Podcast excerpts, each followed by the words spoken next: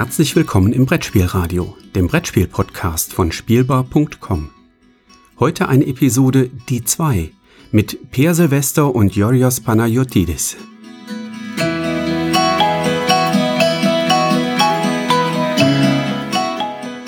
Herzlich willkommen zu einer neuen Folge von Die 2. Hm, Pause, Pause. Das ist der ganze Los, Titel der Sendung. Nein, nein! Haben wir doch weggekürzt. Wie, äh, wie immer mit dem Reinrufer aus der letzten Reihe, Per Silvester. Hallo, Per. Hallo. Und äh, mit mir, der sich das sorgfältig vorbereitete Intro jetzt in die Haare schmieren darf, Joros Banagiotis. So, damit haben wir ja alles Wichtige schon gesagt. Äh, ich habe mittlerweile meinen äh, Unterlagen nachgeschaut. Du hattest letztes Mal in der Tat recht. Äh, wir steuern schnurstracks auf die Sommerpause zu. Eine Sommerpause, in denen wir pausieren. Äh, ja, und zwar Im Sommer. Ich, Im Sommer, genau. Wenn ich das richtig, äh, richtig erkenne, für zwei ganze Wochen lassen wir mal äh, die Stimmbänder Stimmbänder sein. Und die Spiele werden vermutlich äh, kommentarlos im Schrank stehen. Vielleicht werden wir, werden wir auch welche spielen. Ich weiß es noch nicht. Ich habe noch keinen festen Plan, was ich in den nächsten zwei Wochen machen werde. Aber ja, zwei Wochen äh, ohne den äh, interessant, ohne völlig einfallslose Beispiele aus unseren äh, Spielesammlungen. Aus obs ohne obskure Kleinstverlag Minimalsauflagen von Spielen, die äh, Per an irgendeinem südsudanesischen äh, Flohmarkt gekauft hat. Aber das könnt, könnt ihr im Slack-Kanal ja schön co-simmen, äh, nicht cosplayen, Entschuldigung, wollte ich sagen, cosplayen. Also muss einfach irgendjemand ein zufälliges Spiel und dann ein bisschen was zu, zu tippen und dann die anderen. Ja, nicht sagen, nur ein bisschen okay. was, ne? Also wenn hier richtig Cosplay dann, gemacht wird. Ja, sowas ähnliches habe ich auch und dann ganz andere Spiele nennen. Genau, genau. Siehst du? Das, dann merkt ihr den Unterschied gar nicht. Eben, eben. dann merkt man gerade, dass, dass äh, genau, da bin ich erstmal sehr gespannt drauf. Was ist denn das Spiel, das eigentlich fast schon so ist wie meins, das ich später erklären werde, aber von dem ich noch nicht weiß, ähm, dass es eigentlich fast das gleiche ist? Peer, was hast du uns denn heute mitgebracht? Also, ich habe ja da ein Spiel. Also, okay, also es sind grob kann man meine Spiele, die ich hier vorgestellt habe, wohl so in die Gruppen tun. Obskure Kleinverlagsspiele mhm. und so. Und äh, eine der Gruppen die hier oder ja oder Massenproduktionen hm. kommen ab und an mal vor, damit es aussieht, als, als wird es zufällig gezogen. Ah, ja klar. Und der, die, die dritte große Gruppe an Spielen sind Spiele, die sind schon alt, eher unbekannt und äh, sind eigentlich so gar nicht mehr unbedingt gut oder sage ich immer so, ah, eigentlich ist das, hm, hm, hm. aber wenn halt, also das, der Kern ist wirklich gut. Und ich hoffe, Im dass Kern ist das nicht so schlecht. Und deswegen habe ich das Spiel noch. Und ja, und so ein Spiel ist es auch diesmal. Also es ist, es hat aber auch ein großes, also ich fange aber mal wieder ein bisschen mit einer süffigen Anekdote an hier. Ah. Und zwar, ich hatte ja schon letztes Mal gesagt, dass ich in den 90er Jahren gesegelt bin. Ich habe aber auch an den Wochenenden, wenn ich mal nicht gesegelt bin, vor allen Dingen halt im Herbst und Winter, relativ viel auf, auf Flohmärkten unterwegs gewesen. Das war ja so die Zeit vor eBay hm. Das heißt, äh, wenn man was über ältere Spiele gelesen hat, gab es nur den Flohmarkt. Oder Karstadt Spiel und Sport hat irgendwelche Spiele mit Ramschpreisen rausgehauen. Also hm, das war so ja. zentral, wie meine Sammlung zustande kam. Also ich, ich habe Großteil der Sammlung damals auf Flohmärkten und bei Karstadt gekauft und mich beim vielen wieder auch wieder getrennt, aber ich habe schon einen, den, den harten Kern, also das war da, wo ich dann sozusagen den, den Schritt gemacht habe von, ja, meine Eltern haben immer regelmäßig Spiele gekauft, hm. Und zu, jetzt habe ich aber wirklich meine große Sammlung. So. Und das Spiel, was das ausgelöst hat, ist, haben meine Eltern mitgebracht, da war noch nicht am Flohmarkt und dann, da haben die dieses Spiel mitgebracht, weil damit ich halt auch irgendwann was als Mitbringsel sozusagen und dann war ich so, von dem Spiel habe ich nicht nur was, nie was gehört, es war auch sehr gut und hm. dann von da bin ich immer, wenn es ging, auf Flohmärkte gegangen, um zu hoffen, noch mal so ein gutes Spiel zu sehen, was selten stattfand. Okay. Und das Spiel äh, ist äh, von Parker erschienen, 1972, glaube ich. Also laut Boardgame Geek, ich habe Schachtel nichts gefunden. Äh, ist, und ist ein laut Untertitel ein interstellares Strategiespiel. Uh. Und es heißt Anno 4000. Also man, er wird nicht so blöd 2000 oder 2100 oder so, nein, gleich 4000 Jahre. Ja, ist ja gleich also, doppelt so futuristisch, oder? Genau. Also bei uns in der Spielesammlung hieß das irgendwann keine Ahnung 4000, aber sonst. Also es ist offiziell für zwei bis vier Spieler und eine von einer langen Liste von kleinen Schwächen, die dieses Spiel hat, ist, dass es eigentlich wirklich richtig gut nur zu dritt ist. Aber es ist ein dafür ein wie wir damals fanden, ausgezeichnetes Spiel zu dritt, was ja eine schwierige Kombination ist, weil damals, so sag ich mal.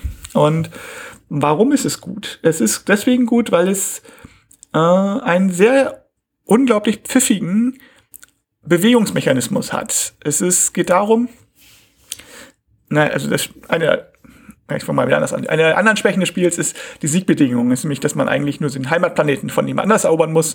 Und wenn man ah. den eine Runde gegangen hat, hat man gewonnen. So. Oder der scheidet aus und man muss spielt, bis nur einer steht. Das ist noch langweiliger. Naja. Äh, wir haben es mittlerweile, haben wir versucht, haben wir schon so ein bisschen mit vielen Hausregeln, ein paar Punkteregelungen und so weiter aufgestellt. Damit geht das ganz gut. Aber tatsächlich das Ende des Spiels ist tatsächlich eine Schwäche. Mhm. Das Spiel selber ist dafür ziemlich gut. Also es ist, ähm, um es nochmal zu betonen. Und.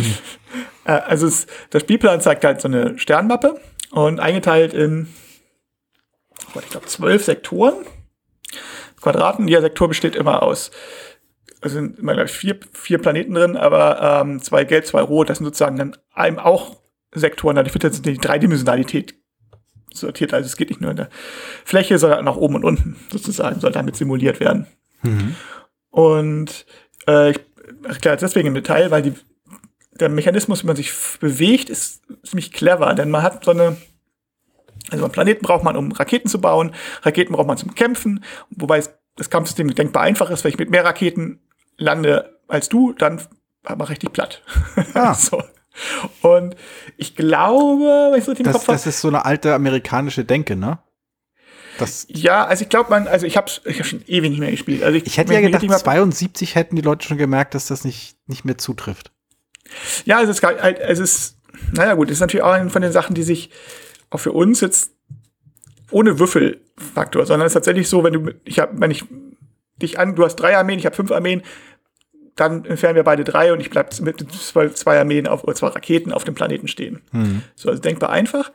Und das Interessante ist, in der Kombination, wie sich diese, diese Raketen bewegen. Denn es ist so, ich kann die nicht einfach verschieben, sondern wenn ich von irgendeinem Planet, also nur innerhalb eines Systems kann ich sie verschieben. Aber wenn ich in ein anderes System fliegen möchte, muss ich sie auf eine sogenannte Hyperraumscheibe stellen, die, außerhalb des Spielplans.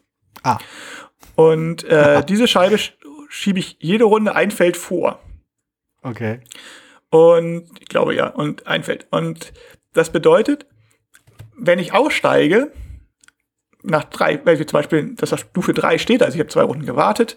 Also es dauert auch eine Weile, bis man dann eine Einheit nicht den langen, langen, langen, weiten Weltraum hm, bewegt. Klar, ich meine, der Weltraum ist halt groß. Und wenn ich dann zwei Runden, dann muss ich drei Felder von dem Startposition aussteigen. Also Startposition wird markiert und ich kann auch nicht weniger aussteigen oder mehr, sowieso nicht. Also ich muss drei Felder machen. Das ist deswegen clever, weil man gucken kann, wo, also man hat sowieso nur zwei Scheiben pro Person, das heißt, es ist auch ein bisschen übersichtlich und nicht mit 10.000, hier mhm. schießt die eine Rakete und da schießt die andere Rakete und äh, vergessen, sondern ich habe nur zwei Scheiben, muss also sowieso ein bisschen haushalten mit, mit den Armeen, die ich schicken kann.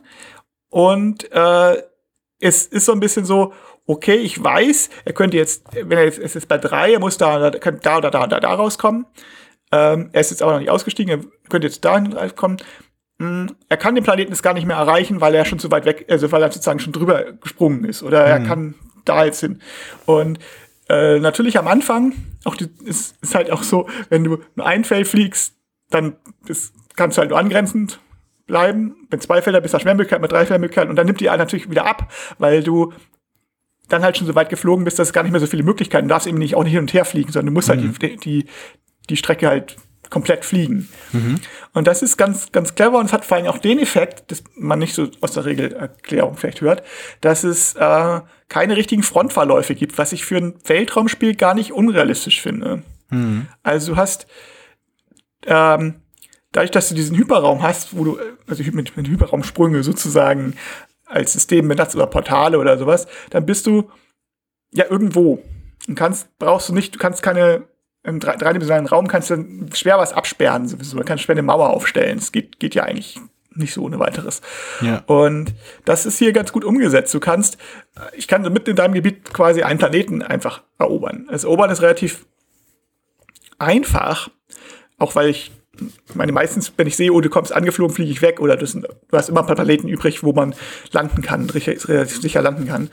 Äh, aber es ist halt die Frage, ob es den Aufwand wert ist, dass du drei, vier Runden lang auf diese Raketen verzichtest, die da halt irgendwo im Weltraum rumfliegen, um dann einen Planeten zu erobern, den du vielleicht hättest auch vor deiner Haustür erobern können. Und jetzt wärst du mhm. schon wieder ganz woanders. Ne? Und das hat, ist ganz geschickt. Und wenn du es länger spielst, äh, ja, wir, wir haben gesagt, verschiedene Hausregeln ausprobiert, verschiedener Spieldauern und wir haben das teilweise auch recht lange gespielt, dann hat das so einen schönen Welleneffekt. Du hast einen großen, einen großen Raum, zu, also hat einer meinetwegen, also gerade zu dritt, hat einer dann plötzlich eine riesige Aus, äh, einen riesigen Weltraum, hat da ganz, ganz viele Planeten erobert, kann die aber natürlich gar nicht alle halten, weil er ja nur zwei ähm, zwei Fliegemöglichkeiten hat. Mhm. Und die, die vorher an den Rand gedrängt sind, haben dann eine ganz einfache Methode, das wieder zurückzunehmen. Mhm. Und so, mhm. das hat so einen schönen, schönen Aus, so einen schönen Wellen-Balance-Effekt, den ich sehr, sehr geschickt finde. Also es ist nicht so, Fall, dadurch ja. ist es nicht, nicht, nicht frustrierend, dass du denkst, äh, jetzt habe ich alles verloren oder jetzt nimmt er das Mac, weil ich nicht aufgepasst habe. Und deswegen passt diese Siegbedingung halt auch so schlecht, weil du deine Heimatwelt deswegen verlierst, weil du irgendwas übersiehst.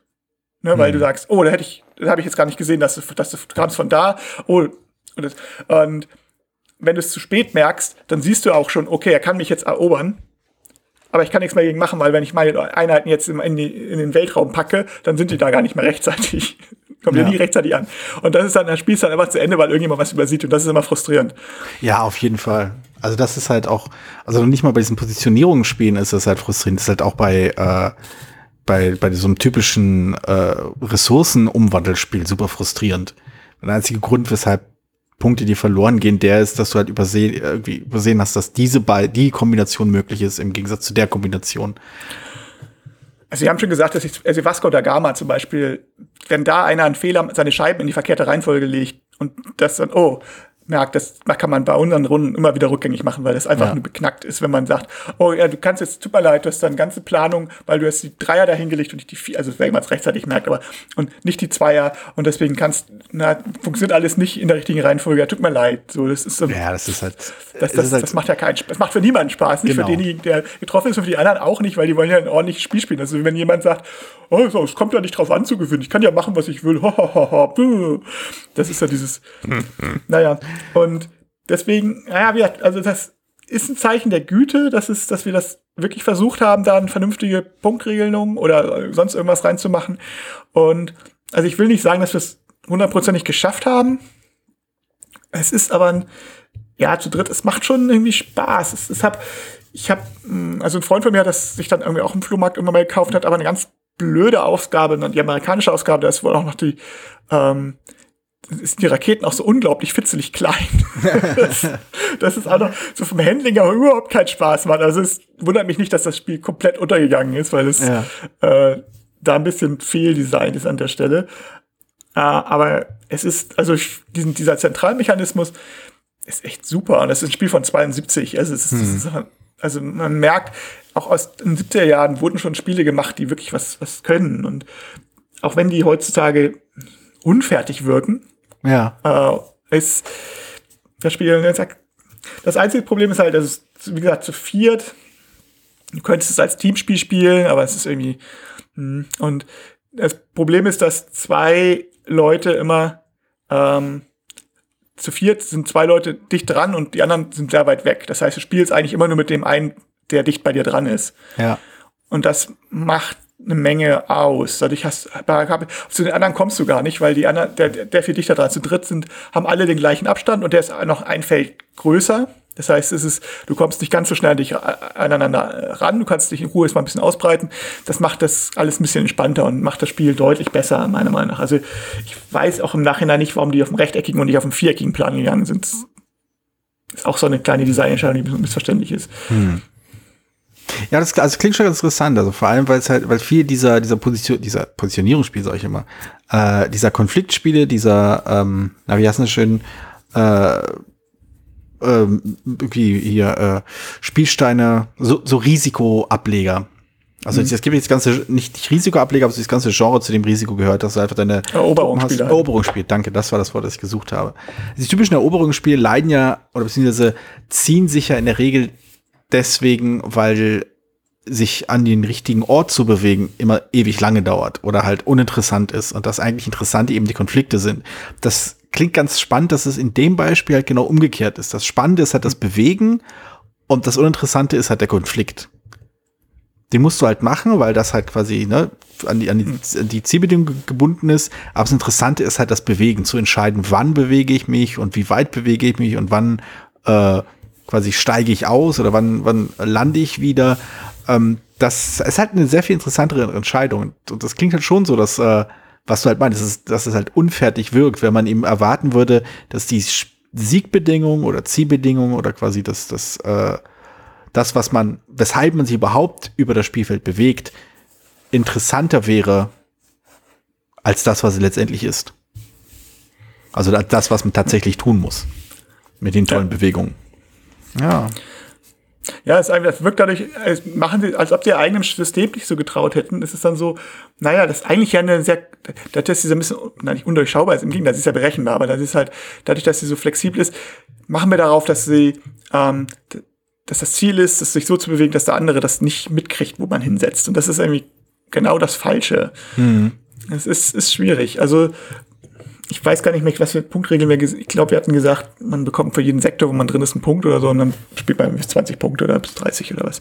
Und das ist, äh, oder alle zwei Runden, ich weiß es nicht mehr genau, aber so, es ist auch noch nicht perfekt, aber es funktioniert schon deutlich besser. Es, dann hat es natürlich keinen richtigen schönen Arc, weil es halt immer läuft, einfach weiterläuft sozusagen und irgendwann ist es halt ja. halt zu Ende, so ein bisschen wie bei Siedler. Ne? So jetzt hat ja. jemand zehn Punkte, warum spielen nicht weiter bis zwölf? aber ähm, ich, dann, ja, also da müsste man da tiefer in die Materie einsteigen und jetzt nochmal ein eigenes Spiel zu designen mit demselben Mechanismus, habe ich jetzt nicht ganz so die große Lust zu. Ich weiß auch nicht, ob das. Also der Autor heißt Earl Doherty, das habe ich aber auch jetzt eben erst gelernt, als ich bei Wiki, äh, Wikipedia, sei schon bei, äh, bei Boardgame Geek reingeguckt habe. Genau, das Wikipedia für Brettspiel-Nerds. Ja, ich meine, es ist manchmal jetzt interessant, welche Spiele bei Wikipedia gelistet sind tatsächlich. Also mhm. von den Spielen, die ich letzt, letzte Woche vorgestellt habe, war Mac Blast bei Wikipedia und Stocks und Bonds nicht, was ich sehr interessant fand. Aber naja. das, das, äh, das ist halt die, die, das Fandom ist halt größer bei Mac Blast, glaube ich. Das kann ich mir vorstellen, ja. Ist halt alt, also ich ist halt noch nicht, nicht so nachgeguckt, aber ich bezweifle, dass 4000 AD bei einer Wikipedia-Seite hat. ja, vermutlich nicht, nee. Es ist wahrscheinlich, also die, die, äh, die Spieler, die das Spiel halt gut kennen, sind wahrscheinlich nicht in dem Alter, wo man viel Wikipedia-Artikel äh, bearbeitet oder erstellt. Das ist schon ein ja. sehr spezielles Also ich sage, historisch ist das Spiel auch ja komplett unbekannt, also ich, ich, zumindest hierzulande komplett unbekannt. Also ich habe noch kenne keinen, der es kennt. Okay, das. Na warte, warte mal, warte mal, was, wie viele Meldungen es dann auf Slack gibt. Ne? Auf jeden Fall, da werden einige Leute sagen, ich habe das auch so, ich habe es auch mal gehabt und das war totaler Mist. Aber ähm, weil man es nur zu viert gespielt hat oder zu zweit, was auch nicht so richtig schick ist. Ja. Äh, ich sage, zu dritt ist es, zu dritt ist es das, ist das die goldene Zahl da. Aber ähm, okay.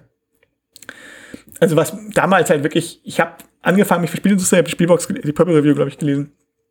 Und so. Und ich hatte von dem Spiel nie gehört. Und ich habe auch, mir ist es auch noch seitdem auch nie irgendwo mal in irgendeinem Oldie oder sowas nochmal. Gibt's ja manchmal so, so, ah, damals, oder das, das spielt da so und so, oder so ähnlicher Mechanismus wie, oder so. Ich habe noch, ich habe nach wie vor von dem Spiel nirgendwo was gelesen. Also, Boardgame mhm. Hat ein paar Texte natürlich, klar, aber die Seite würde ich ja nicht aufrufen, weil ich das Spiel nicht kenne. So. Und ich habe mhm.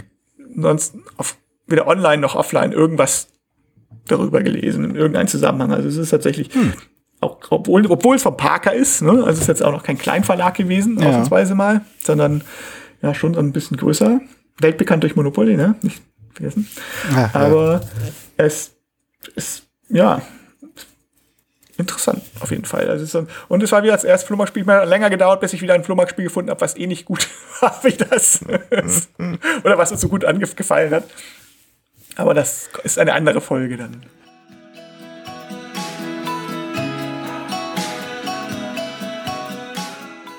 Damit haben wir nun einen schönen Cliffhanger in die Sommerpause.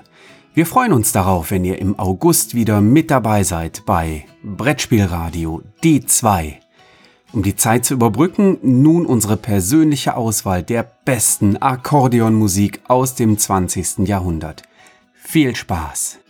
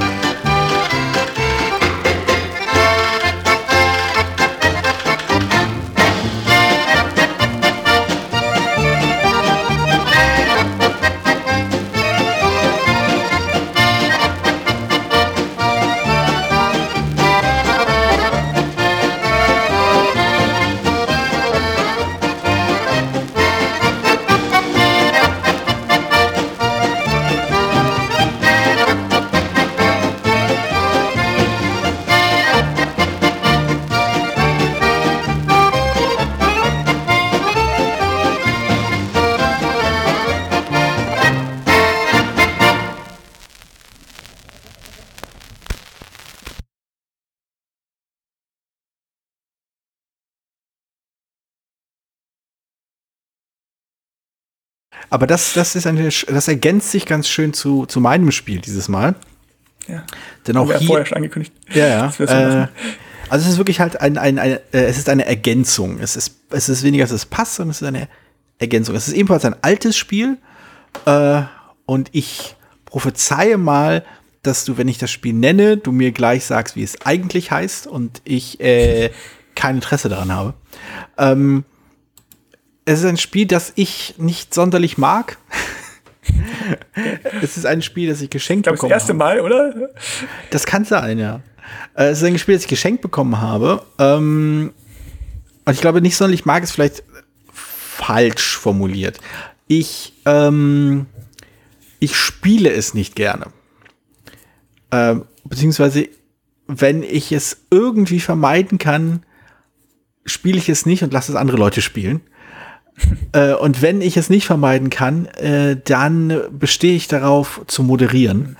Äh, es ist ein Gruppenspiel und äh, wahrscheinlich der Begriff Moderator hat es wahrscheinlich schon gesagt. Ich äh, spreche von die Werwölfe vom Düsterwald in seiner alten kleinen Packung, was halt vorher als in verschiedensten Inkarnationen verbreitet war und gerne auf Klassenreisen und ähnliches gespielt wurde. Ähm, Ich glaube, die Werbeweste von Düsterwald war, glaube ich, tatsächlich die erste kommerzielle, beka- etwas bekanntere Ausgabe. Es gab fast zeitgleich ein Die- die- anderes Spiel. Moment, die Wehrwürste? Die Wehrwürste? Die Wehrwürste, genau. Die, die Wehrwölfe Wölfe vom Düsterwald. Ähm, ich glaube, äh, fast zeitgleich oder im gleichen Jahr gab es ein Amerika ich glaube, von Flying Buffalo Games, Are You a Werewolf? Ah, ja, ja, genau. Ah, das, was, äh, so, aber das war im gleichen Jahr, glaube ich. Und Mhm. Das war natürlich bei weitem unbekannt, das war ja unser Back und so. Und das, die Düsterwald-Spiel, das kam groß an. Ich meine, ja, wie du schon sagtest, ich kannte es natürlich als Mafia damals. Ja, also es ja. ich, ich hatte es, ich, bei mir war es umgekehrt. Ich habe es halt auch wirklich damals äh, zur Schulzeit noch als Werwolf äh, kennengelernt. Ähm, ich wusste danach, dass es halt auch Mafia gab. Ähm, ja, und Werwölfe für die zwei Leute, die aus irgendeinem Grund diesen Podcast hören und dieses Spiel nicht kennen. Keine Ahnung, wie das möglich ist, aber ich behaupte einfach mal, es gibt genau zwei Zuhörer, für die, auf die das zutrifft. Werwolf ist halt das, Kla äh, das klassische ähm, Südstaatenspiel und zwar äh, nachts wird äh, nachts wird jemand um, umgebracht und tagsüber wird jemand gelyncht. Ähm, äh, Im Großen und Ganzen, ja, es gibt halt, wie gesagt, Werwölfe, äh, die sich in einem Dorf aufhalten und ähm, der Moderator wechselt halt zwischen Tages- und Nachtphasen und in der äh, Nachtphase sind halt die Werwölfe aktiv. Das heißt, sie sind die einzigen, die äh, Augen aufmachen dürfen, während alle anderen schlafen und dementsprechend die Augen geschlossen haben.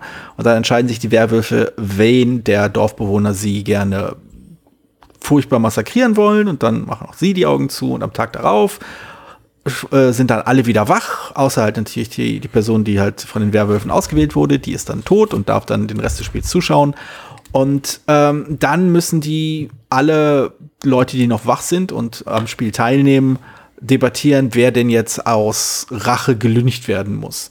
Und ähm, lange Zeit hatte ich halt meine Probleme mit dem Spiel, weil ich es als Spiel miserabel fand. Äh, eine Kritik, die ich in dieser Form immer noch aufrechterhalten wurde, aber vielleicht nicht unbedingt in dieser Intensität.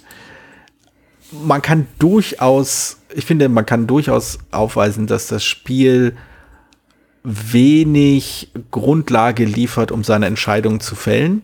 Also weder weiß man, warum die Werwölfe irgendwen äh, lynchen wollen, noch weiß man als Dorfbewohner, warum man irgend, äh, warum die Werwölfe irgendeine bestimmte Person umbringen wollen oder warum die Dorfbewohner irgendjemanden lynchen wollen. Die Informationen, die man hat, die entstehen erst im Laufe des Spiels, bestenfalls.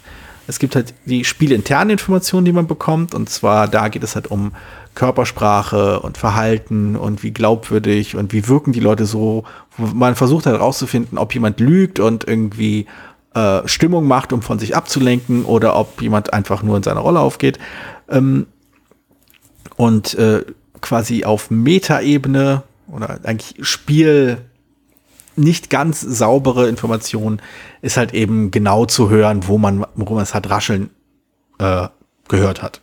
Denn man kann nicht völlig ohne sich irgendwie, ohne irgendwelche Geräusche zu machen, dem Moderator zeigen, hier, ich als Werwolf möchte, dass dieser Dorfbewohner jetzt äh, am nächsten Morgen nicht mehr aufwacht. Und das finde ich halt spieldesign-technisch finde ich das ungünstig.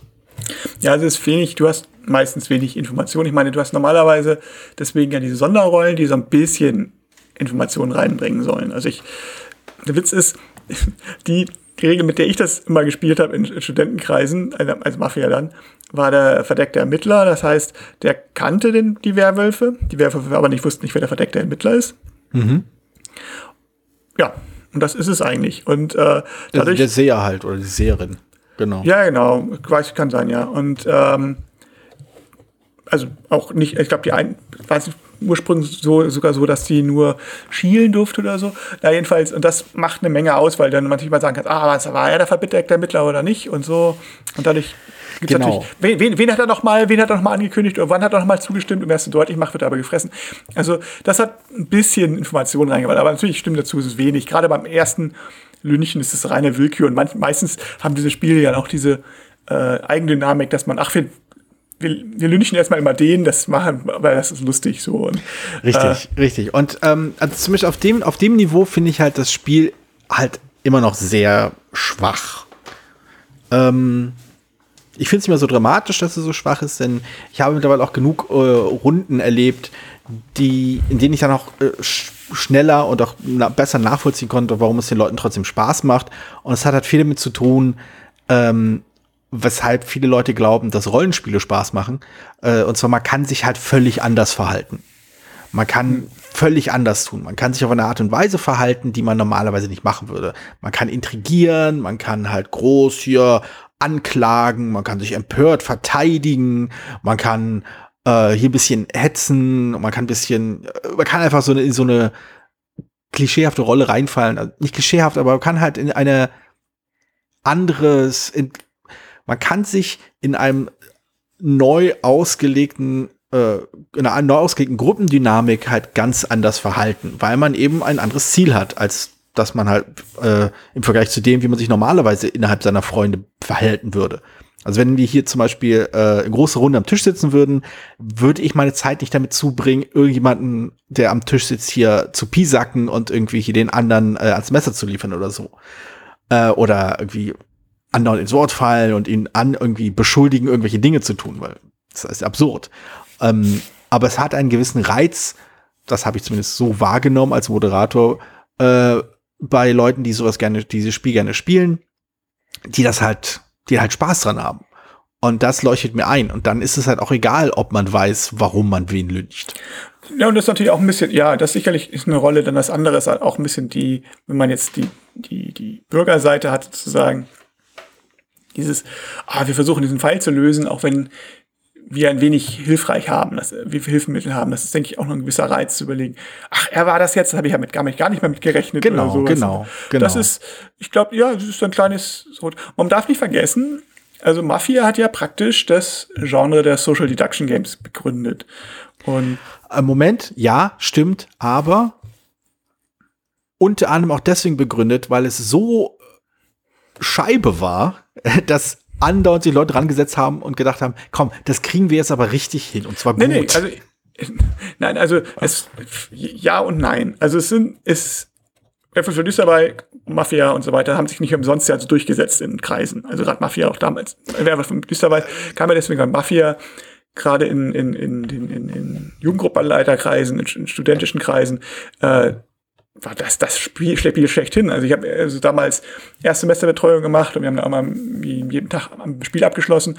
Und als wir dann angefangen haben mit Mafia, gab es eigentlich keine andere Auswahl mehr, welches Spiel mit welchem Spiel wir abschließen. Es war immer Mafia. Mhm. Und also es kommt auch, ist natürlich auch eins der wenigen Spiele, die man mit so vielen Leuten spielen kann. Das muss man natürlich auch, also das natürlich. Ja.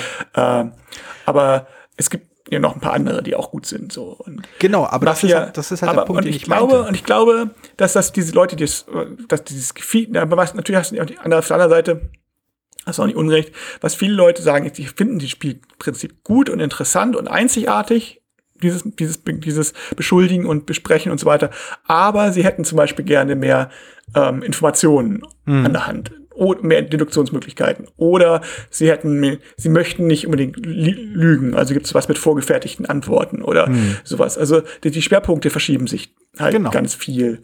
Aber ich meine hier, Bert Alsbach hat ja mit Werwolf-Klonen und Varianten und 10.000 Millionen verschiedenen Arten Werwölfe zu spielen. Äh, praktisch sein Verlag lässt Genau. das dann laufen. Und, Richtig, äh, richtig. Also auch vor allem mit seinen nicht, Spielideen, eine- bekannterweise. ja, gut. Ja, ja, genau. ähm, also alles, nur. Und, ähm, Ja, genau, das ich, ich weiß, nicht, ich weiß nicht, ob es die Seite noch gibt. Ich müsste jetzt halt mal nachgucken. Also es, es gab früher, also so so eine Seite, die ist, glaube ich, mafiaspiel.de. Aha. Da gab es auch 50 oder 60 Rollen für Mafia. Wobei natürlich das also absoluter Overkill ist. Also keiner spielt Ja, ja. sowieso mit allen Rollen. Und ich sag, also zwei, drei Rollen, das reicht schon. Ich verstehe schon, warum viele Rollen machen, jeder was ein bisschen was zu tun hat im Klassischen.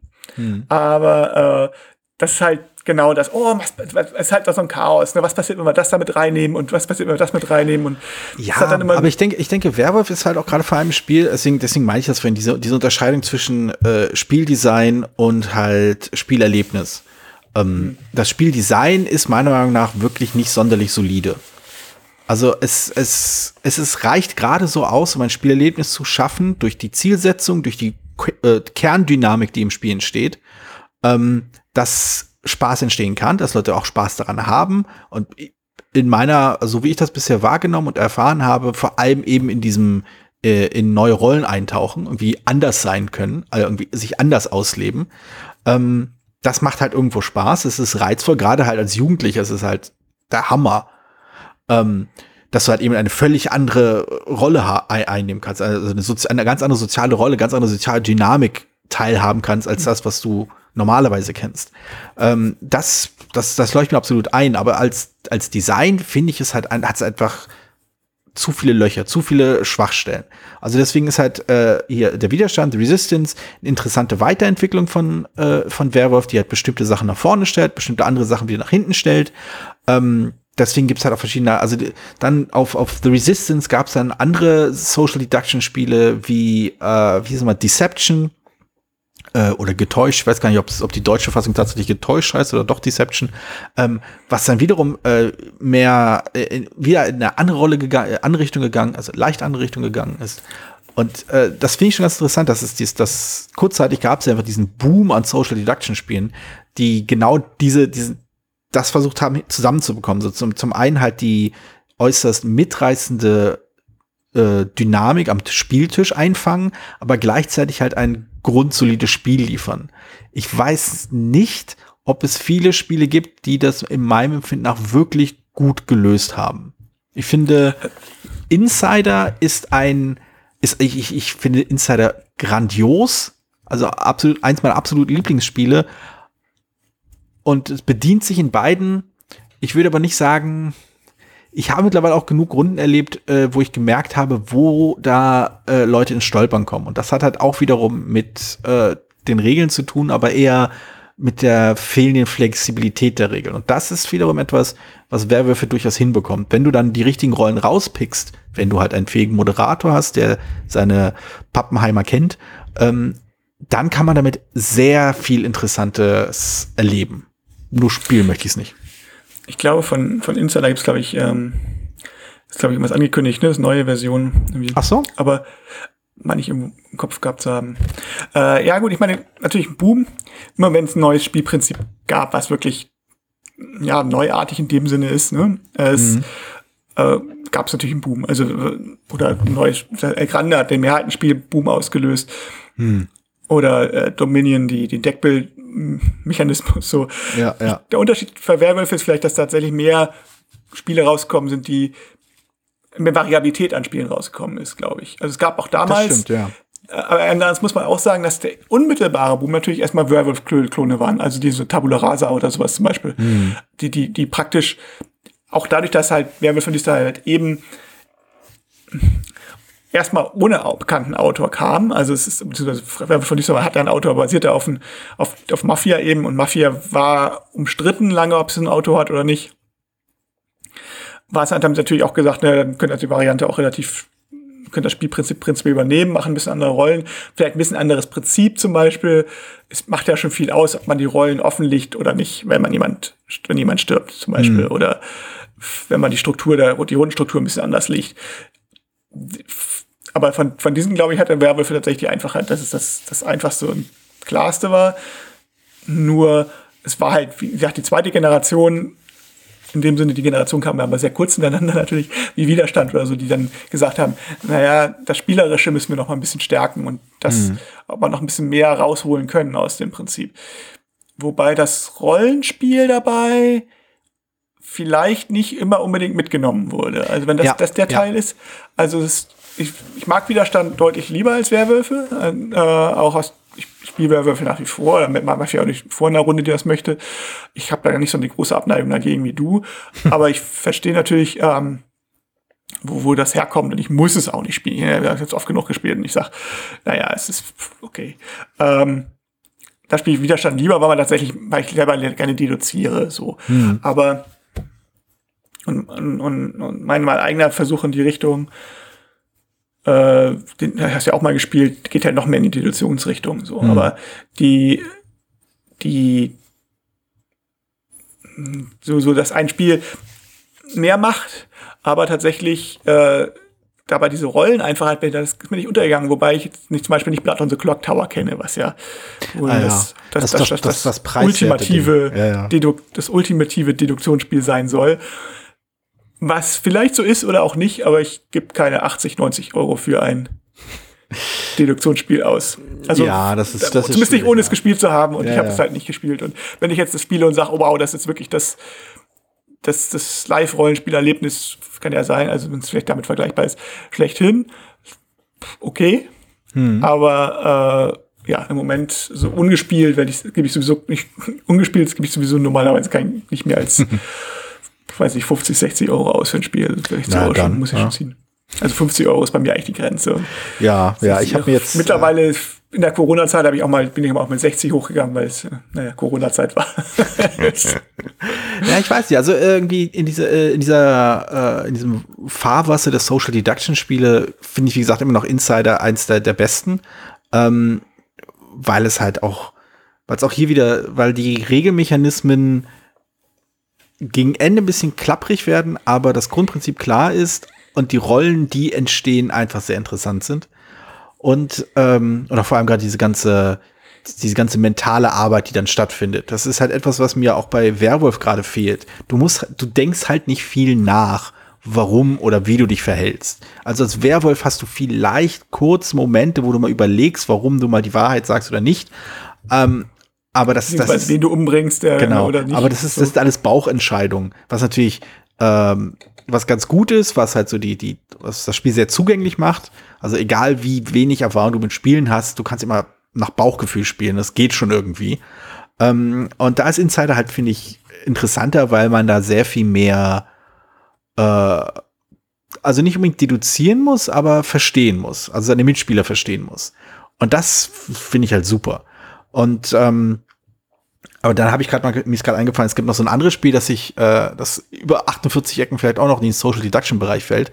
Ähm, Shadow Hunters, äh, auf Deutsch bei Cosmos erschienen als Jäger der Nacht, äh, in dem es halt auch verschiedene äh, Rollen gibt und man muss sich halt irgendwie versteckt halten und ausgeben und tralala. Ähm, und das hat auch wieder sehr viel präsenteren Regelkern, wo man sich gegenseitig einfach andere auf die Nase haut. Es gibt irgendwie ein Team, äh, ein, ein gutes Team und ein böses Team und die Guten müssen die Bösen umbringen oder sowas. Ich, das ist ewig her, als ich gespielt habe. Ich weiß nur, dass ich es ganz gut fand. Ähm, aber das wäre auch so ein Fall, wo, wo man halt die Dynamik genommen hat, dieses, äh, das, das Verschleiern der Motive, ähm, der einzelnen halt äh, Zielsetzung der Spieler und man versucht rauszukriegen, wer auf wessen Seite steht. Was halt irgendwo auch mit äh, Werwolf verwandt ist. Man versucht rauszukriegen, ob man, ob jemand halt zum eigenen Team gehört oder zum gegnerischen Team. Ja, ich meine, ja, kannst du kannst ja auch hier Time Bomb, aka ähm, Tempel des Strecken heißt es. Ah, ja, ja, das ist grandios. Ach, das ist so, so toll. Das ist auch gut. Da haben wir halt das Ganze gelöst, dadurch, dass du einen, so einen Zufallsmechanismus drin hast, weil du ja. selber deine Karten nicht unbedingt hundertprozentig weißt. Genau, Und genau. Ähm, das ist halt, ob man, also ob man das Spiel mag oder nicht, hängt halt davon ab, ob man damit leben kann, dass es halt zufällig ist oder nicht. und äh, also was witzig ist, weil Werwolf natürlich auch willkür, will, Werwolf ist willkürlich, nicht zufällig, aber du hast es gena ja, genauso wenig Einfluss ja. auf die äh, gerade wie gesagt, was ich vorhin schon sagte, auf das erste Opfer, es ist ja nun kann er erstmal gar nichts machen. So. Mhm. Das ist ein reiner Zufall, wenn die Wärme als erstes abschlacht und ja. auch beim Lynch nicht. Und bei Tempel des Strecken ist es halt dadurch, dass ja, so eine Wahrscheinlichkeitsgeschichte. Ich kann wissen, wer die Bösen sind, und es kann mir nichts nützen, wenn ich trotzdem irgendwie, ne? Hm. Oder ich keine Ahnung haben, ich weiß es ja nie genau. Aber ja, es ist, ich habe die Runde, ich habe das schon sehr unterschiedlich erlebt. Also ich habe die, ähm, wie sollte es auch anders sein, die Originalausgabe äh, Time Bomb. Mhm. Ähm, ja, die ist gut. Die, die hat mir sehr gefallen. Auch gerade wegen des mittlerweile noch noch unzumutbareren un, äh, Themas. ähm, und die und ich habe auch die Tempel des Schreckens ausgabe, ich habe beide halt schon gespielt und es ist an einigen Runden weg sehr, sehr gut angekommen und an einigen Runden ist es komplett gefloppt. Also es ist tatsächlich so. Ach so? Ein, wo, wo? Als, ja, ja, ich habe, also es ist wirklich. Auch wegen, wegen dieses Zufallselements, wegen dieser Auch weil es, das kann ja genau, überhaupt keine, und das ist doch wieso, und gerade dieses, naja, man hat zwar das Lügen, aber man spielt da nicht wirklich eine Rolle. Hm, und außer ja. du versuchst jetzt hier und dann du kannst aber nicht direkt das machen, sondern es ist halt so ein, so ein großer Zufallsfaktor drin. Gerade du hast gerade in der letzten Runde hast du oft oft 50-50 Entscheidungen, so das ist 50-50 hm. äh, keiner irgendwas abschätzen kann. Und das kann man halt entweder mögen oder nicht mögen. So. Und, das, und also ich habe wenig Spiele, die wirklich erlebt in eigenen Runden, also die so große Spanne haben von wirklich, boah, ist das super, das müssen wir uns alle kaufen, so. Bis, äh, oh, pff, das brauchst du jetzt aber nicht nochmal irgendwann mit mitzubringen. Hast ja, das hat bisher auch nur Twilight Imperium geschafft bei mir. Jetzt brauchst du nicht wieder mitzubringen? Nee, diese Spanne zwischen vor wegen, ah, super, muss ich mir holen, bis zu, ah, pff, nie wieder spielen. ja, ja. Ja, das ist ganz interessant. Also das ganze Social Deduction äh, Bereich, der wurde ja, also gerade als er halt so überpräsent äh, schien oder wo es halt irgendwie andauernd ein neues neues Spiel gab mit irgendwie einem Social Deduction Element drin, ähm, da war ja, ich hatte den Eindruck, dass da ganz schnell dieses Übersättigungsgefühl drin war. Dass man gedacht, ah, oh, nicht noch so ein Social Deduction Game, nicht noch mehr Social Deduction Regeln. Ähm, das, was ich schade fand, weil ich das halt immer, ähm, weil ich das Konzept für, ich hatte den Eindruck, dass es sehr viel Potenzial hatte also meines Empfindens nach sogar sehr viel mehr Potenzial als zum Beispiel der, der Deckbaumechanismus hatte. Mhm. Ähm, aber das ist halt Deckbau ist halt Mechanismus und Reduction. Aber ja, jetzt meine, es hat aber sich sehr viel, ähm, ist sehr viel mutiert mittlerweile. Also es ist ja sehr das weit, sehr wahr. viel entwickelt. Also, also auch bisschen ja, also von Spielen wie äh, Battlestar Galactica, muss man ja auch, sagen, bis, also mhm. Verrätermechanismus gehen so ein bisschen in die Ecke, bis hin zu auf der einen Seite, weil die gab es glaube ich auch schon vorher, aber es ist gar nicht viel Zeit, ich müsste nicht nachgucken. Und ähm, bis auf der anderen Seite halt die Pretender Games, die ja eigentlich, wie ich ja, ja. auch mal im Blog mal geschrieben habe, eigentlich an mittlerweile ja schon gar nicht mehr in dem Sinne Social Deduction sind, sondern also nicht die klassischen jedenfalls, nicht, nicht so also so ein Pretender-Spiel wie Fake Artist, also wo ihr ein, einer mehr Informationen hat als andere, äh, oder, weniger Informationen hat als alle anderen, ja. genau, eigentlich normalerweise weniger Informationen hat als die anderen und so tun muss, das hätte ja aber genauso Spyfall. genauso viele äh, Spyfall, Fake Artist halt, das ist halt, fühlt sich ja ganz anders an als ein normales Social Deduction Spiel, außer dass du halt genau. halt auch genau. was tun musst. Aber es ist, kommt ja aus dieser Ecke raus. Das ist halt sehr viel, sehr viel Entwicklungspotenzial. Und ich würde so argumentieren, dass die Social Deduction Games einen großen Anteil hatten an das, ähm, in den letzten zehn Jahren, dass die Spiele wie, sich wieder mehr also dass die Schere zwischen Vielspielern und wenig Spielern weit sich weiter geöffnet hat, sondern dass es mittlerweile das Spektrum sich erweitert hat, dass es mehr, hm. dass mehr so Kommunikationsaspekte eben berücksichtigt wurden, dass es mehr ja. Spiele sind, die du, die du in deiner Spielerrunde, aber auch eben in der, in der Nichtspielerrunde spielen kannst. Was so zwischen 2000 und 2010 aus meiner Sicht, vielleicht auch ein bisschen davor schon, also erst die, äh, die Eurogames wurden immer komplexer, die, die Spanne ging immer weiter. Die, die einen haben halt mit es gab Familienspiele und es gab Vielspielerspiele. Hm. So eine Zeit lang. Also es wird also nicht nur, aber zwischen 2000 und 2010 war nicht, war wenig, was dazwischen war. Ja. Und in den letzten zehn Jahren hat sich da meiner Meinung nach sehr viel getan und Social Deduction Spiele haben meiner Meinung nach den Anteil gehabt, obwohl sie natürlich älter sind, aber gerade dadurch, dass sie sich in dieser Zeitspanne ein bisschen weiterentwickelt haben in diese verschiedenen Bereiche wie Spyfall oder Insider oder äh, ja, was, was da halt als Widerstand und hm. wie sie alle heißen. Ähm, New, New Moon, heißt das so? Äh, Blue Moon, New Moon? Dark Moon? Ahnung. Dark Moon, genau.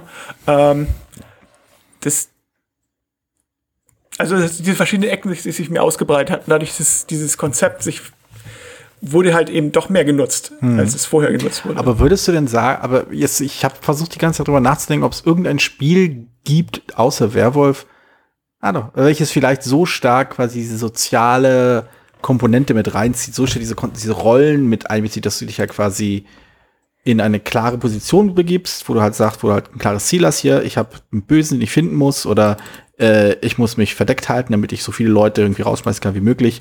Ähm, das Werwolf halt so attraktiv macht für Leute, die eben vielleicht sonst von komplexen Spielen ja abgeschreckt sind. Mir ist nämlich gerade eingefallen, als ich den Satz gesagt habe, das einzige Spiel, an das mich erinnern kann, das ähnlich mit solchen, mit dieser starken sozialen Dynamik arbeitet, ist lustigerweise Diplomacy. äh, auch bei zwei Spiele, die wirklich ganz, ganz weit oben auf meiner Liste sind. Aber, ähm, äh, aber das ist ganz interessant, weil also Dip Diplomacy würde ich halt auf jeden Fall nicht als einsteigerfreundliches Spiel bezeichnen, in jeglicher Hinsicht. Ähm, aber es lebt auch sehr stark von der, von dieser sozialen Ebene. Von der Tatsache, was du, ähm, was du quasi, wie du dich innerhalb des Raums bewegst, den das Spiel für dich aufgespannt hat, mit seinen Zielsetzungen, mit seinen Aufgaben und mit seinen Hürden. Ähm, mir ist gerade eingefallen, das Spiel, was ich meinte, Mhm. und auch wenn ich jetzt ein bisschen zwischengrätsche, aber es passt auch trotzdem ganz gut, ist, es war eigentlich gar nicht Dark Moon, es gibt zwar auch, Mhm. hat, glaube ich, Dark Moon war, glaube ich, Entwicklung von Battlestar Galactica, das Würfelspiel ursprünglich bei der Genau, BS, BSG als- Express, als- genau. Ähm, ich meinte Secret Moon. Das Ah. ist von Seiji Kanai, ist äh, auch ein kleines Kartenspiel und ist auch ein Social Deduction Spiel, hat aber feste Rollen, also wo die Roll feste Antworten auf die Rollen. Also äh, hat das damals gesagt, er, mag Social Deduction, er hasst aber Lügen oder kann nicht lügen.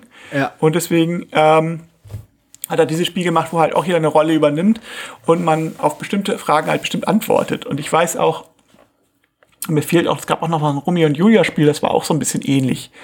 Ja, verdammt, ja. Ich glaube, du weißt, welches meint, aber ich komme auf den Namen jetzt nicht. ich auch nicht.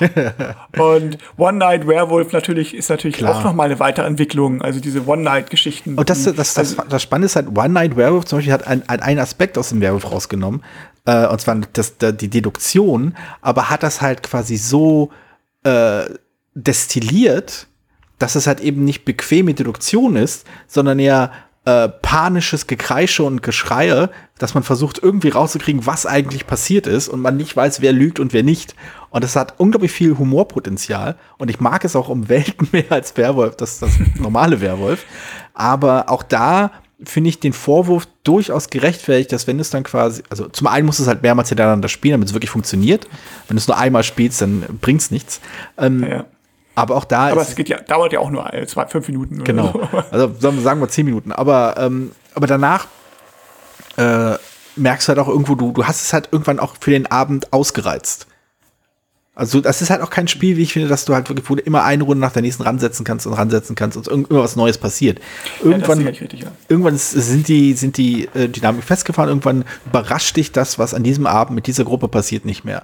Du- Das ist das Klasse, was ist das Problem vielleicht, und wir haben ja schon ziemlich lange überzogen, aber das, Naja. deswegen möchte ich jetzt gar kein großes Fass ja aufmachen, aber ist auch die Sommer, ist- äh, Sommer vor der Sommerpause-Folge. Genau, wir müssen jetzt zwei, zwei Wochen durchreden jetzt. Genau. Ähm, viel Spaß beim Schneiden. Und äh, die, aber es ist kein großes Fass aufmachen wollte, aber das ist, was mich bei vielen Bluffspielen gestört hat. Das ist, äh, also ich mag, mittlerweile gibt es viele Bluffspiele, die ich mag, aber es gab eine Zeit, Zeit lang, waren die oft, die, die kommerziell erhältlichen Bluffspiele waren oft so, so binäre Sachen. Er lügt oder er lügt nicht. Ich weiß nicht, ob das klar ist, was, was ich meine. So, so. Ja, ist das, du was kannst, ich an Kuh nicht mag. äh, ja, also ich kann, kann das jetzt machen und ich kann damit Erfolg haben oder nicht. Und äh, er kann, ich kann es nicht machen und damit Erfolg haben oder nicht. Und ich habe eigentlich überhaupt gar keinen Anhaltspunkt und gar keine Möglichkeit. Also es ist, also dieses ähm, zum Beispiel Xike, Xikeo oder Xikeo, wie man es ausspricht, finden viele Leute super. Welches? Aber ich kann damit, ich finde, äh, so ein kleines End of Random Spiel, wo man, da hat auch mal eine Rezension drüber geschrieben. Äh, da ist, da ist das ist genau, genau das, wo du, ähm, ich, ich glaube, du musst dann, du konntest, der eine musste immer sagen, wo ein bestimmter Stein steht und der andere musste hinter, äh, ein bestimmtes Feld, ich krieg's nicht mehr zusammen, und der andere musste da hinsetzen oder so. Und manchmal läuft, kannst du einfach darauf zulaufen und es klappt und manchmal kannst du darauf zulaufen und es klappt nicht und der andere kann manchmal zeigen, ja, das ist bestimmt das und dann manchmal ist es nicht. Und das ist so, das, das lässt sich immer schnell, es ist, klar, hast dann irgendwann diese Metaebene, die du auch Schere, Stein, Papier hast. Ne? So, mhm. Jetzt hat er schon dreimal Stein genommen, nimmt das vierte Mal auch nochmal Stein oder nicht. Aber das ist halt, finde ich halt ein bisschen dünn, weil dann kann man halt auch per Stein, Stein, Papier spielen ja, irgendwie. Und das ist bei vielen Social Deduction Spielen gerade die, wenn man, können da halt auch hinauslaufen auf diese Sache. Na, jetzt macht er das schon wieder so. Heißt das jetzt das und das oder heißt das das nicht? Oder Meiern ist ja auch so im Prinzip, oder den Maxen mhm. oder wie das immer heißen mag in der jeweiligen Bundesland. Ähm, also dieses mit den Würfelansagen 21 ja. ist das so ja. und so. Und äh, das ist ja auch so, das ist ganz lustig für eine Weile, aber dann hat man es dann irgendwie, dann sagt einer immer fünf, fünf, fünf gleich und manchmal stimmt es halt, manchmal stimmt es nicht. Ja, ja. Wenn es den Punkt erreicht hat, dann ist es dann auch irgendwann gut. Wobei mir da natürlich einfällt, äh, die ultimative Kombination aus äh, äh, Steinschere Papier und Werewolf ist natürlich das äh, auch von mir innig geliebte Win-Lose Banana ein äh, mit Absatz eins der grandiosesten Spiele, das ich jemals gespielt habe, das äh, für exakt drei Spiele ausgelegt ist und äh, ich, ich, ich werde vielleicht einen Link in die Show Notes setzen, es dauert jetzt zu lange, das zu erklären, aber es ist, es ist grandios. Also es ist quasi, wer Werwolf spielen will, aber gerne halt, äh, es soll gerne so lange dauern wie Sch, äh, Steinschere Papier, ähm, der sollte sich Winlose Banana anschauen. Ähm, ja. Ja, wie gesagt, Werwolf. Äh, Social Deduction Spiel. Äh, ich, ich bin wirklich sehr, ich glaube, ich, glaub, ich werde ich werd nicht mehr mit diesem Spiel warm, wie ich, wie ich halt äh, gesagt habe, irgendwie die, damals habe ich es halt nicht leiden können und habe gesagt, ah, das ist auch schlecht wegen diesen und diesen und diesen Gründen. Äh, mittlerweile äh, verstehe ich, warum andere Leute es gerne spielen. Bin immer noch der Meinung, dass es vom Design sehr viel zu wünschen übrig lässt. Es ist halt absolut ausreichend und mehr nicht. Ähm, ich würde es doch gleich mal als nennenswert irgendwie ein, ein doofes oder oberflächliches Spiel bezeichnen. Ich glaube, du kannst da auch sehr viel lernen über halt genau diese sozialen Rollen, in die Leute reinfallen und Dynamiken, die daraus entstehen. also ich habe jetzt gar nicht darauf angesprochen, dass meine Schwester das zum Beispiel auch zur, ähm, also auch schon benutzt hat, ähm, um Konflikte in Gruppen zu lösen und so, aber äh, es gibt das, ja, ja. auch. Auf jeden Fall. Ähm, aber ich behaupte mal, sie hat dafür äh, das Spiel angepasst. Ja, sicher. Aber es gibt jetzt Gruppendynamiken und so weiter, hat man dann schon. Und auch, dass Leute diskutieren und sich dann zuschneiden, also bei Jugendlichen zumindest. Ne? Also hm. bei, aber ich, ja, ich, das, sind, ich, das sind alles noch so, da kann man ganze Bände schreiben. Und äh, das, war, das machen wir dann, wenn dann One Night Ultimate Root gezogen wird. Die das du musst es unbedingt noch, ja, ja. Wie gesagt, ich, ich, ich habe es ja schon angekündigt. Ich will das irgendwo noch mal spielen. Ähm, so, so, äh, wie das so, so unterwältigt ich von diesem Spiel auch gewesen sein mag. Äh, ich bin durchaus neugierig, ob sich meine Meinung mittlerweile geändert haben sollte. Nachdem die Leute halt immer sagen, oh, das ist ja so toll. Äh, vielleicht, vielleicht, vielleicht bei, bei, wenn ich es diesmal versuche, äh, springt der Funken über und ich merke so, boah, da ist ja Tiefe drin. Das ist nicht so nicht nur mechanisches Kung Fu. Das ist ja. Aber ich vermute nicht. Bis dahin äh, okay. ärgere ich mich noch ein bisschen, dass äh, Leute Werbung Nicht in den Ferien ärgern. Genieße Nein, deine Ferien. Genau, das machen Genieße wir so. Urlaub und das ist der Plan. Okay, dann äh, in äh, zwei Wochen lang gibt es also Funkstille, beziehungsweise schreiben wir nur, wenn wir nichts Besseres zu tun haben, auf Slack. Und dann äh, in neuer Frische und vielleicht sogar mit dem einen oder anderen neuen Spiel. Denn ich werde die Zeit nutzen, um mindestens äh, ein Spiel in meine Sammlung aufzunehmen, welches zu Beginn der äh, diese, dieses, äh, diese Podcast-Reihe noch nicht in meiner Sammlung war. Hm. Ja, ja. Da kann man gucken, was das passiert. Ja, mal sehen. Ich kann sein, dass bei mir ein paar Kickstarter ankommen, das werde ich dann sehen. Ich habe bestellt, habe ich nichts. Ja, also meine zwei Kickstarter, damit habe ich ja schon mal irgendwie 100% mehr als sonst äh, dieses Jahr, die kommen erst so Ende des Jahres, befürchte ich. Ja, ich weiß, ich, ich glaube, ja, also ein Spiel habe ich noch, das kommen müsste irgendwann, wenn es noch nicht tausendmal verzögert ist. Aber das ist für unsere Hörer, glaube ich, auch nicht mehr so wahnsinnig interessant. Findest du? Ähm, Wir können jetzt noch also, mal völlig, völlig äh, unpräzise darüber sprechen, welche Spiele, die wir nicht namentlich nennen, vielleicht, vielleicht kommen, kommen mit oder auch nicht. da müssen wir noch gespielt und gezogen werden. Genau. Naja. Das findest du das nicht interessant? Also ich könnte mir stundenlang Podcasts dazu anhören. ich fürchte, es gibt es auch schon. Ach, das stimmt, das stimmt. Na gut. Dann äh, dir einen schönen Sommer. Dir auch. Und, äh, wir hören uns in zwei Wochen. Im August. Genau. Cool. Mit August. Okay. Bis dann. Bis Ciao. dann. Tschüss. Vielen Dank, dass du diese Episode von Brettspielradio Die 2 gehört hast. Falls du dich mit uns austauschen möchtest, dann findest du uns auf Twitter. Peer unter König von Siam, Jorios unter Joe Dizzy und Jürgen unter spielbar-com. Außerdem gibt es eine tolle Community rund um das Beeple Brettspiel Blogger Netzwerk. Hier nutzen wir Slack, eine kleine App für den Austausch mit Hörern, Lesern und Zuschauern. Falls du ebenfalls dazu stoßen möchtest, klicke auf den Einladungslink in den Show Notes. Natürlich kannst du uns auch gerne Sprach- oder Textnachrichten zukommen lassen. Dazu erreichst du uns unter 01590 5511223. Bis bald, wieder hier bei Brettspielradio die 2.